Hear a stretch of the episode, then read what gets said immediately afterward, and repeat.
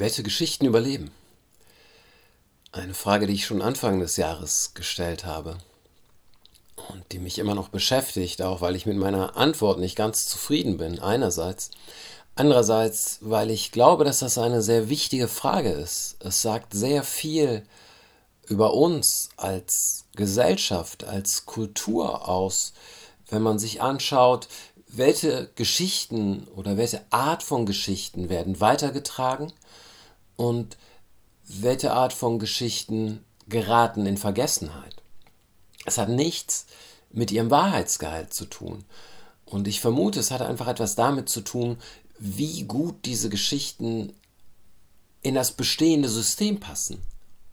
Wie sehr bekräftigen diese Geschichten die Weltsicht, die wir ohnehin schon haben? Wie sehr verstärken sie sie? Wie gut sind sie eingebettet in ein bestehendes Wertesystem? Und um das herauszufinden, ist es sicherlich auch sinnvoll, sich die Geschichten anzuschauen, die nicht überleben. Und die sind sehr viel schwerer zu finden. Ich suche eine Geschichte, die völlig in Vergessenheit geraten ist. Natürlich kann man die Geschichte von Alfred Russel Wallace, dem, dem anderen Menschen mit der Evolutionstheorie, als eine Geschichte erzählen, die in Vergessenheit geraten ist. Ähm, aber da haben wir ja einen Platzhalter, eine Art Platzhalter. Das ist etwas anderes. Ähm, zum gleichen Thema hat es funktioniert. Äh, wenn wir uns in eine Geschichte, die ich gefunden habe für mich, äh, wenn wir uns diesen Literaturkosmos, meine kleine Welt, den Literaturbetrieb anschauen, den deutschen Literaturbetrieb, winzige Welt eigentlich. Ähm, jeder, der sich hauptberuflich mit Literatur beschäftigt, kennt den Bachmann-Wettbewerb. Sehr viele von diesen Menschen kennen die Geschichte, wie sich Reinhard Götz beim Bachmann-Wettbewerb die Stirn aufgeschnitten hat und dann blutend gelesen hat. Wenn ich rumfrage, bei den Leuten, die ich kenne, kennen relativ wenige, die, die alt genug sind, erinnern sich teilweise auch nicht mehr. Kennen relativ wenige die Geschichte, wie Stena Dolny beim Bachmann-Wettbewerb gewonnen hat und dann sein Preisgeld unter allen Teilnehmern aufgeteilt hat, um den Wettbewerb zu entbittern. Entbittern ist das Wort, was er benutzt hat, um den Wettbewerb zu entbittern.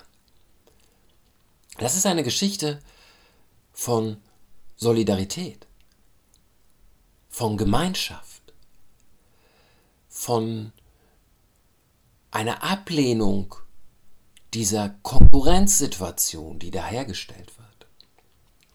Die Geschichten, die überleben, haben immer etwas mit Konkurrenz, Vereinzelung und Dominanz zu tun. Konkurrenz und Dominanz sowieso nicht voneinander trennbar.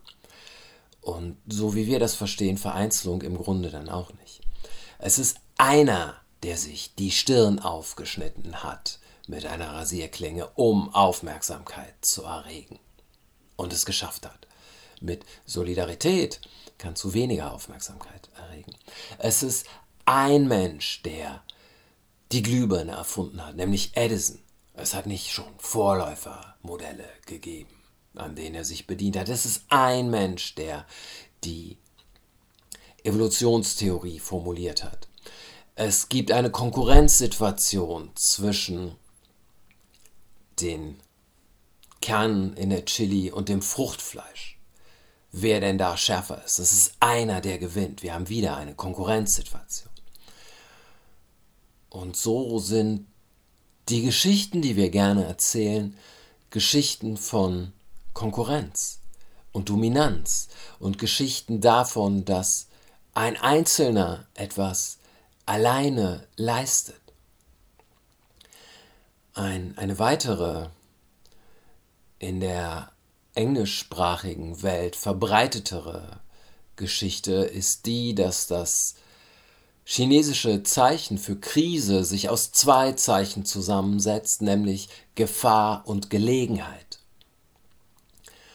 Und das ist eine Geschichte, die sich so weit wohl verselbstständigt hat, dass es mittlerweile auch chinesische Muttersprachler glauben, obwohl sie es besser wissen müssten, das Zeichen setzt sich nicht zusammen aus Gefahr und Gelegenheit, sondern das zweite Zeichen, was gemeinhin als Gelegenheit übersetzt wird, ich habe es mir auch nur angelesen, ich kann kein Chinesisch, das zweite Zeichen bedeutet der Punkt, an dem Dinge sich ändern.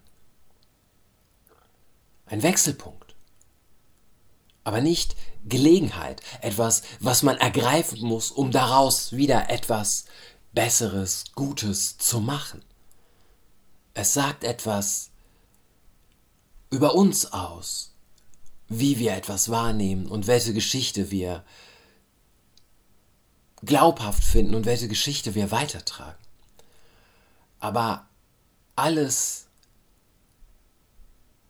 ich habe es an anderer Stelle gesagt, alles, was du bist, bist du wegen anderen Menschen.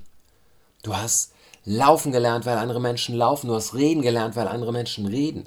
So, unsere gesamte Geschichte ist auch eine Geschichte von Gemeinschaft. Es heißt nicht, dass es keine Konkurrenz gibt.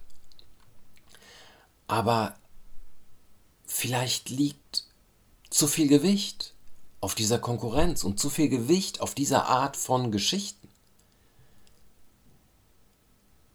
Und dieser Gemeinschaftsgedanke geht verloren. Natürlich, wenn ein Buch erscheint, steht mein Name drauf. Ich habe das geschrieben, ich habe an meinem Schreibtisch gesessen und habe das gemacht. Ja, aber ich bin das nicht allein. Ich bin derjenige, der es ausführt. Aber die Ideen, die Gespräche, die dazu geführt haben, die Ereignisse, die ich in meinem Kopf mit einem aktuellen Romanstoff verbinde, das, das bin nicht alles ich, das habe nicht alles ich geleistet. So ja, ich habe das in meinem Kopf verbunden, aber ich brauchte etwas von draußen. Ich brauchte andere Menschen dafür. Menschen, die Filme gemacht haben, Menschen, die Bücher geschrieben haben, Menschen, mit denen ich Gespräche geführt habe. Das ist da alles immer mit reingeflossen. Aber es steht mein Name drauf und ich verdiene Geld damit. Das ist das Wertesystem, auf das wir uns geeinigt haben.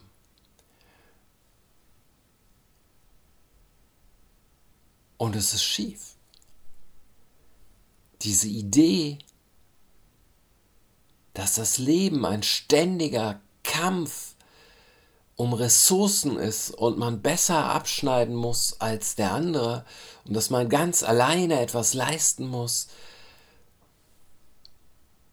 es ist schief.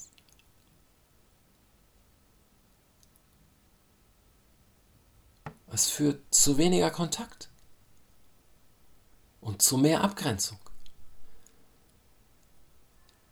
Und auch so kann man versuchen, diese Geschichten zu, in ein Muster zu fassen. Die Geschichten, die überleben, handeln alle von einer Abgrenzung. Wir grenzen den einen Menschen, Darwin, ab von dem anderen Menschen, den wir einfach vergessen. Wir grenzen Edison ab. So, wir wollen einen, einen, der für eine Sache steht. Wir wollen nicht einen Haufen Namen und sagen, das hier ist eine Gemeinschaftsarbeit. Aber diese ganze Kultur, in der wir leben, ist eigentlich eine Gemeinschaftsarbeit.